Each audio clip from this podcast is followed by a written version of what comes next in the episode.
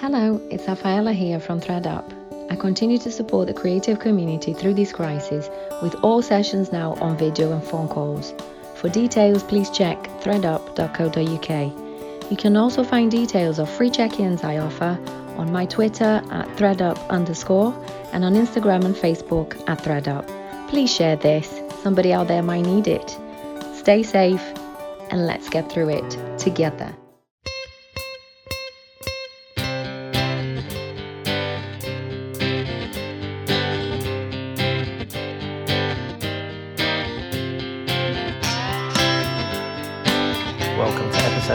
98 of Psychomedy as we move towards the 100th episode with some very, very special shows at the weekend, the 99th on Saturday and the 100th next Tuesday with two comedy heroes. I thought we'd use this episode to look back on some of the highlights from the Daily Dose episodes. Each day we've had some incredible moments, and one of the biggest was when I was joined by the brilliant comedian Eleanor Tiernan, who revealed something that she'd been keeping to herself for many years. But basically, um, I had I've come out, um, come out of the closet, and Oh, okay. um, yeah. So this was something that I had kind of been uh, wrestling with for a very long time, and I was, uh, uh, I I guess, always a bit um, kind of I guess avoidant in like in in stand up I talked about a, a lot I would I would talk around the issue an awful lot but I Mm. never kind of really kind of was like the, the direct route this is this is the kind of shit that is going on in my head Yeah. um so um this was I guess it came to a head for me in February and March, and uh, you know, I'm I'm I'm so so late doing this in life. That was part of what delayed me, you know, for so long. Like it, like, 'cause, you know, like once I got past thirty and I hadn't kind of dealt with it, I was like, you can't you can't come out over thirty. You know, it's ridiculous. Uh, it's just a ludicrous thing to do. and then, but then it wasn't going away. So you know, another decade passed, and you know, suddenly I'm over. Doesn't go away, does it? Doesn't go away. Yeah, that's what I that's what I, I thought. Yeah, I can I can definitely attest to that whole yeah. uh, theory. Definitely won't uh, won't go away. And um, yeah, I just had, I guess, the last year I had kind of maybe gotten a little bit more uh, philosophical about you know and, and not taking myself so seriously i think was what it, where i needed to go in my head Mm. um, and then just a few few other things kind of just kind of happened at the same time and then philip schofield came out in february Mm. and uh, i watched that and i felt oh my god you know philip schofield come and come out you know and um yeah i just went i just decided uh to go there. I just um Okay. said you know i like and it didn't seem like the sanest thing to do but i just said it, the, the other the alternative is not eh, you know you know i'm i i'm i want to i just want to wreck what i have basically and Oh, Just gosh, re- I mean, re re re rebirth myself if that that's not too dramatic a way of thinking about it did, did you um, did you come out on did you did you come out on stage then, or have you done that already, or just, i've done it i've done it i did it maybe four times before the Okay. lockdown happened i got And did- four gigs in All right. and, And I, did had, you- I had did to you- wait till until i'd spoken to my parents so i had i had to book a trip to ireland Mm. travel to Ireland, you know, have have the chat with them, and Oh, um, that was part of it. And then I came back, and I had four great gigs, four fucking like really awesome gigs that were just different to anything I had done before. Yeah. And yeah, like very, very fragile, very vulnerable, very like like putting my talk about putting yourself in the audience's hands Mm. uh, and I did, a- and I guess, um, like, yeah, I did, I did the the backyard. I did the Angel comedy uh, that we know. Mm. Uh, I did XS Malarkey in Manchester, yeah. uh, and then I did one in um, up in Lancashire for Tom, a comedian called Tom Taylor, Yeah, and yeah, yeah. they were just they were just just great, and uh, I was I was just so excited Oh, about I can imagine. what, it must have what- been. what yeah what was going to become and what you know what the show i was hoping yeah. to do which was because basically when i'd been in the closet all the time and i had this document on my computer which was full of jokes that i would tell if i were to allow myself to ever come out and oh, but I would never come out. So that that was just they were just never going to be told. Uh, so that was, I guess, where I started with the material, and yeah. um, they, yeah, I was having fun with it, and you know, the audience were like, just talk about coming to meet you. They were absolutely the ones I had were were just incredible.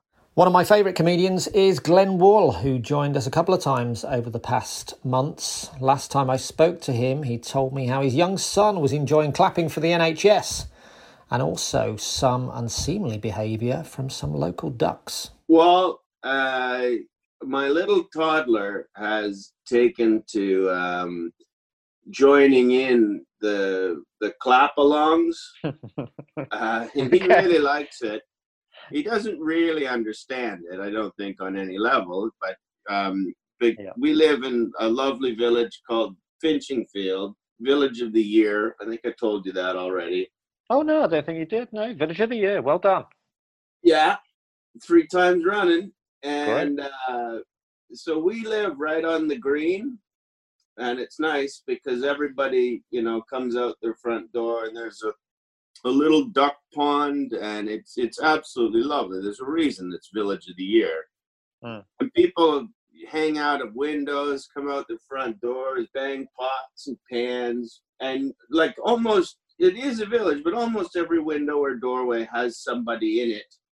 Hmm. Uh, come that time, so we we go up to our window. It's about seven fifty-five, and we're all everybody. It's just quiet, you know, like because people. Are, it's almost like a moment of silence before this this eruption of noise. Um, and uh, right in the middle of the green by the duck pond, five male ducks got a hold of a lady duck, and I don't know how much you know about ducks, yeah. but they're terrible, they're terrible people. And it was loud, and it was uncomfortable. And then a sixth sort of bigger duck heard the commotion, and you think, "Oh, good justice!" Like the the the big duck of the group is gonna Join in. is what he said. now it's a six duck, and it's just horrendous. and then it was over, and we were all standing in silence. and then the clock struck, and we all had to start clapping.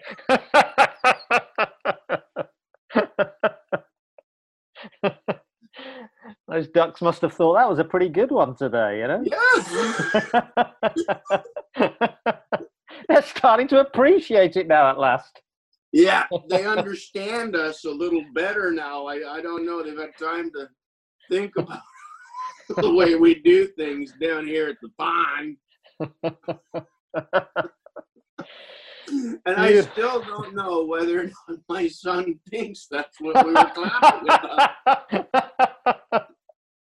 He's too young to know.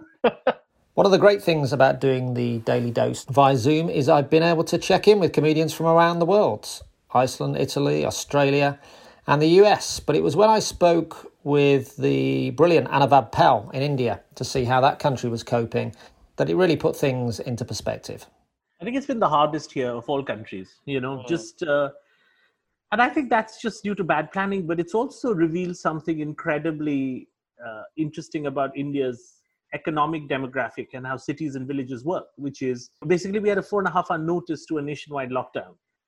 Mm. And our prime minister, you know, who, you know, likes to share things and do things in collaboration in the same spirit as, say, Benedetto Mussolini does or did, um, did not feel it necessary to inform the heads of different states, the chief ministers, Hmm. uh, of how he was going to execute this. So he just announced a nationwide lockdown, as mm. he hmm. does.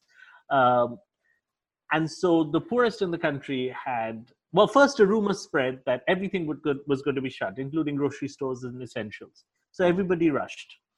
So, what what he was trying to avoid, which was a gathering, uh, led to humongous amounts of panic hmm. and mass gatherings at vegetable markets. Hmm. So, um, the very thing that caused this, I think. Yeah. So uh, that happened, right? There was panic. But then India saw something crazy, which is that some 200 million people overnight decided to leave the cities they work in to hmm. go back to their villages. So, what it showed us is that Indian cities, the real population, India has five of the most populated cities in the world in the top 10. Mm. Um, but what it showed us is that the migrant labor is half that population. And hmm. even if they don't have work for a day, for a single day, you know, they have to leave their slum because the slum lord is like, okay, right, you can't pay me today's wages, get out, mm. right? And they don't have food, and clearly they don't see themselves as any part of the city because they hmm. have no identification. They live day to day, they live on cash. So they say, hell with it. I'm going to take my chances back in the village I started out in because I've got no support system here. Yeah. So they could have lived in Mumbai or Delhi or Calcutta or Bangalore for 30, 40 years, but they've built no roots. Mm. That the entire money they make is cash and they live off that cash. And the moment, even for like two hours, if the infrastructure shuts, they're out of here. Yeah, yeah. And is there so, is there suffering being hidden at all with the in the press? Well, yeah, uh, the press has been quite good actually. They've been on the road following these people, and some, some of course, shocking images of you know, uh, somewhere in North Delhi, a milk truck slipped and collapsed, and and vast amounts of milk spilt on the road. And there were pictures of the poor just trying to scrounge for that milk, along with stray dogs, and horrible, horrible videos like that mm. Were hmm. emerging. But also, I have to say, the government did quite a good job of just trying to keep them to shelter in place and said, here are some packets of free food. Um, we're giving you some very bad, very temporary accommodations, but accommodations nonetheless. So just stay where you are. The interesting thing has been, even though the, the, the migrant laborers are being fed, um, they still want to go home. They just don't trust the cities because they think sensibly that this is a city infection. It's sort of like a rich person's disease. It's come from abroad. And we're better off if we go back to the villages, to the interiors of the country. And uh, yeah, yeah, my goodness. And a good reminder of a good reminder there of first world problems. Me mentioning my mum mixing the milk like it's the worst thing in the world, and you saying some people are trying to drink milk up off the floor. It's a good reminder. Oh God, yeah. Good reminder. yeah, yeah, good reminder about perspective when you're when you're thinking I'm having a bad time at the moment. Exactly, exactly. And you know, I just took solace from the fact that when they're explaining the economics of day wage laborers, I I was watching TV and thinking, listen, that's how I get paid for gigs. Maybe I should be walking back to my parents. yeah, yeah. The same kind of perspective I got when I caught up with Conrad Koch in South Africa, where I found out how the virus was affecting all the different communities there. It is scary, but as always, what happens is uh, journalists will go and they'll and they'll go find a situation like an incident, and then that becomes like the norm. But in general, yeah. uh, uh, South Africans are co- collaborating and working together to get it right. Something that's really great about South Africa is got a tremendous uh, uh, community spirit a tremendous um, sense of we're all in this together, and it, it comes from the amount of craziness we've gone through. Of course, that is starkly uh, uh, undercrossed by, undercut by race and class lines and language lines. So white people can be extremely oblivious. That's the that's what apartheid did. It gave us uh, ability to not see the suffering of others. We literally moved black people out of town, and at no point have has anyone actually moved black people back into town. So it, it's very easy to stay in your middle classy world and not be that aware of the, the, the struggles of others here, which informs yeah. our comedy too, of course. Yeah, are there, are there, yeah, we will get back to comedy at some point, but this is this is so interesting that uh, I mean, do you fear that this might drive divisions more? I mean, you mentioned there that you know white people going on holiday. Was there is there a perception that they did that while there was news that uh, countries were at risk, and but uh, is there is there a fear generally that this will uh, create more division uh, in race in your country? the, the, the question of division is a, such a complicated one for South Africa. Sorry, this is my like it's it's, it's what I do. Uh, it's my kind of area that I I, I do a no, lot of work no, in, so I can. Yeah. You've opened a library, but um, the, the the South Africa's already divided. White South Africans are five times wealthier than black South Africans on average. So all this does is just continue what was already there. Uh, we have, like, for example, uh, something that happens quite regularly is that schools don't have enough resource to have decent toilets. So poor black schools in rural areas, there's a thing where kids go to school, fall into a pit latrine, and drown in poo, and it happens. it happens too often to be a once-off. It's it's something that happens. That will never happen in a white area. It, it, it's it's inconceivable that it would happen in a previously white area. So um, while there is uh, economic change happening, in general, what the deal was at the end of apartheid was that white people kept the goods, we kept the loot, we kept the historic privilege, we kept what apartheid gave us. And the idea is that it'll trickle down. But the truth is, it doesn't trickle down because most business leaders in South Africa are still white, even though we're only like 8% of the population. Uh, English is the language of business. If you're at school, if you're a little Zulu child at grade four, they force you to learn in English. Imagine you went to school and in grade four, they forced you to learn maths in German. It's hmm. crazy, but hmm. that's Cecil John Rhodes' legacy, that's apartheid. So that hasn't gone away. So the, will it make the divides more? Well, it's not like black people are unaware that there's inequality because they're just going, well, this is more of the same inequality. There's a bit of an irritation that's privileged people brought this disease to South Africa. If we had just stayed at home, it wouldn't have happened. Uh, but at the same time, there's also a sense of we all need to work on this together. And uh, there's a kind of unifying conversation going on that I think in some ways is quite positive. Just as we were coming to terms with lockdown and hoping the world was going to be a slightly better place, there was the murder of George Floyd and the Black Lives Matter protest. Daliso Chaponda joined us, and we both despaired as people on the same side started fighting amongst themselves and piling on the most unlikely people. And then the other thing I think is really weird is even among people who are supportive of the cause, there's now this thing of where people are eating their own. So it's one thing to vent all your frustration at the systemic racism and stuff like that about it. But there are a lot of people who spend so much of their energy and anger yelling at other people on their side for not expressing their support in the exact right way.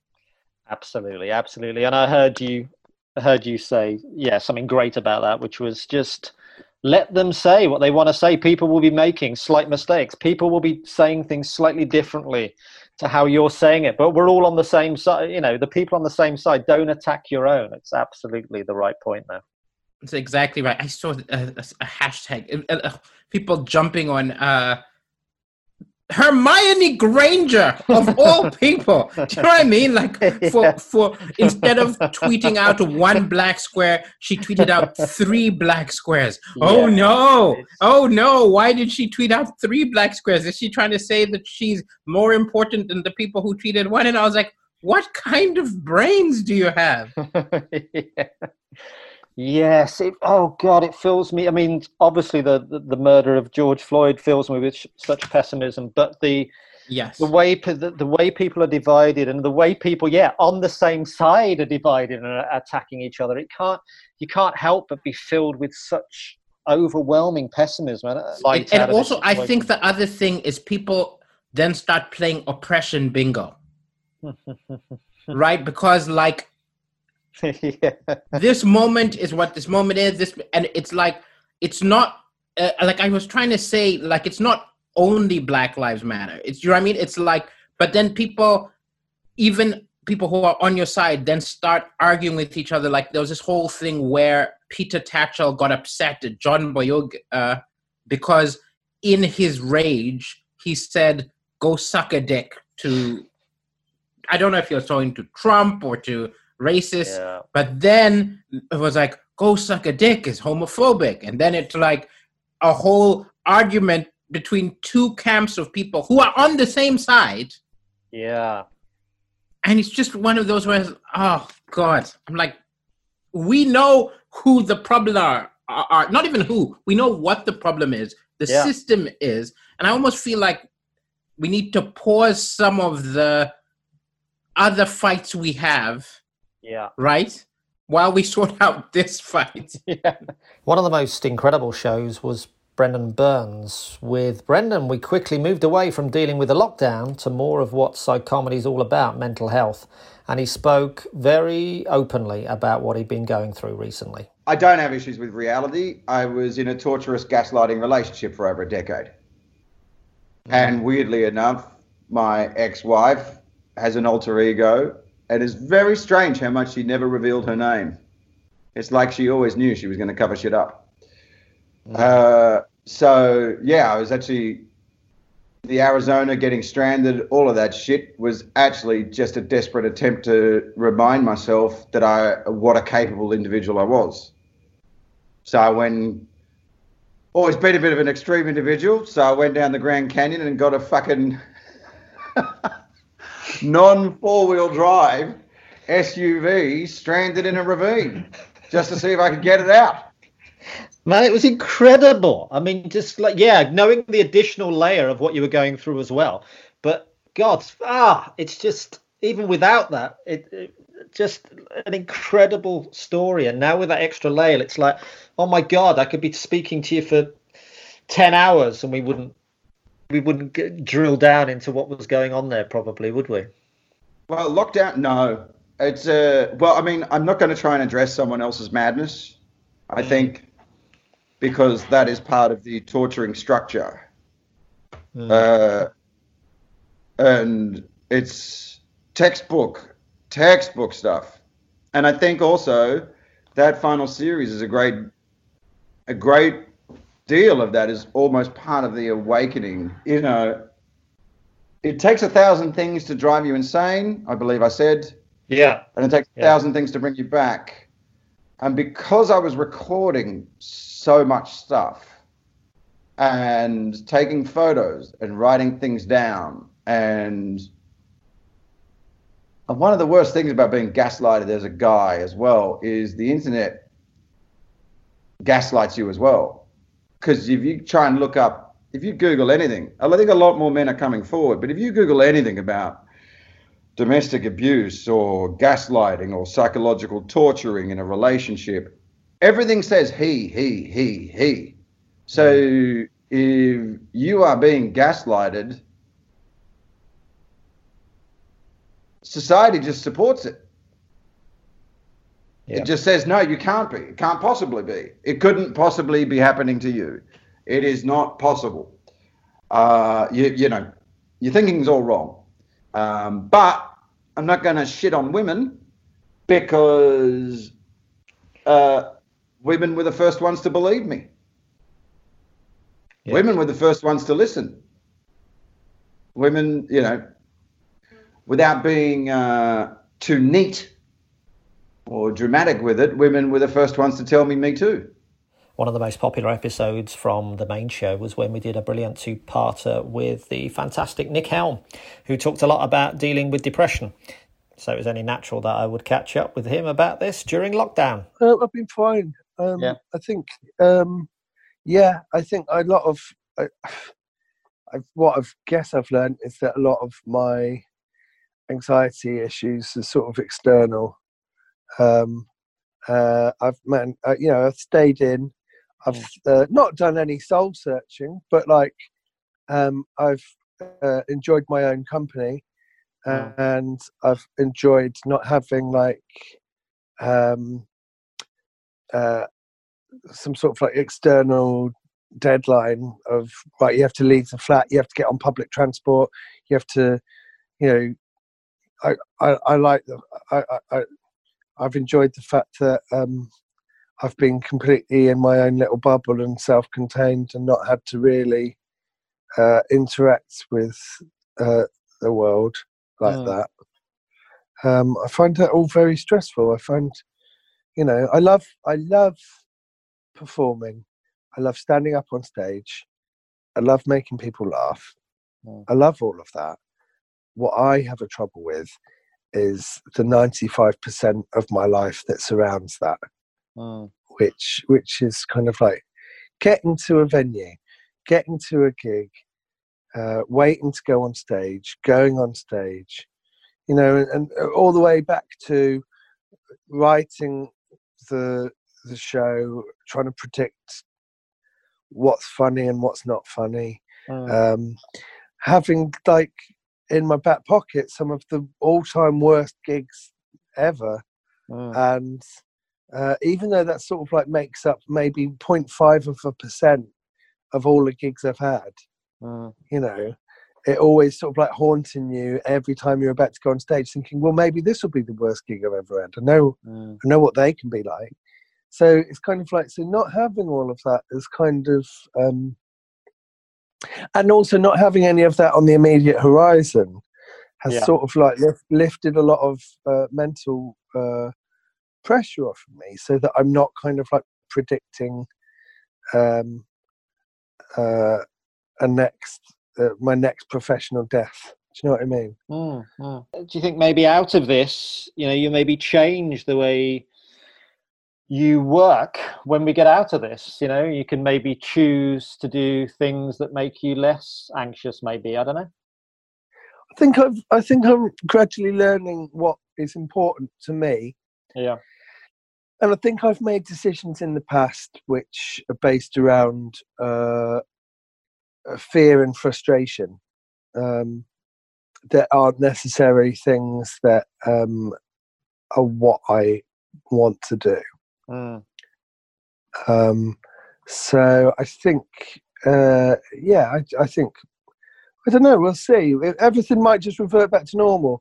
It might just be like, you know, you hear those stories uh, about um, planes that are that are crashing, and everyone goes crazy and starts fucking each other, and then all of a sudden.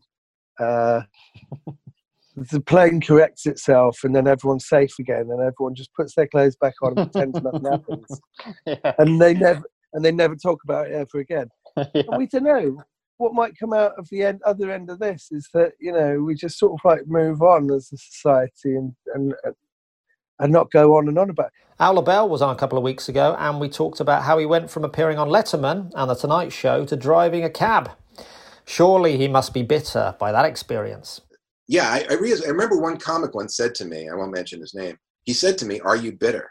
Hmm. This a young, very successful comic. We met for lunch, and uh, and it never occurred to me to be bitter. It was weird. Like I thought, whoa, I, maybe I never was bitter, and I real I think the reason I wasn't. It's not because I'm a nice guy, easygoing Buddhist, spiritual guy. It's because I really, on a certain level, never felt I deserved success. A little, a little. Uh, have you heard about that imposter phenomenon? Yeah, of course. Yeah, yeah. Yeah.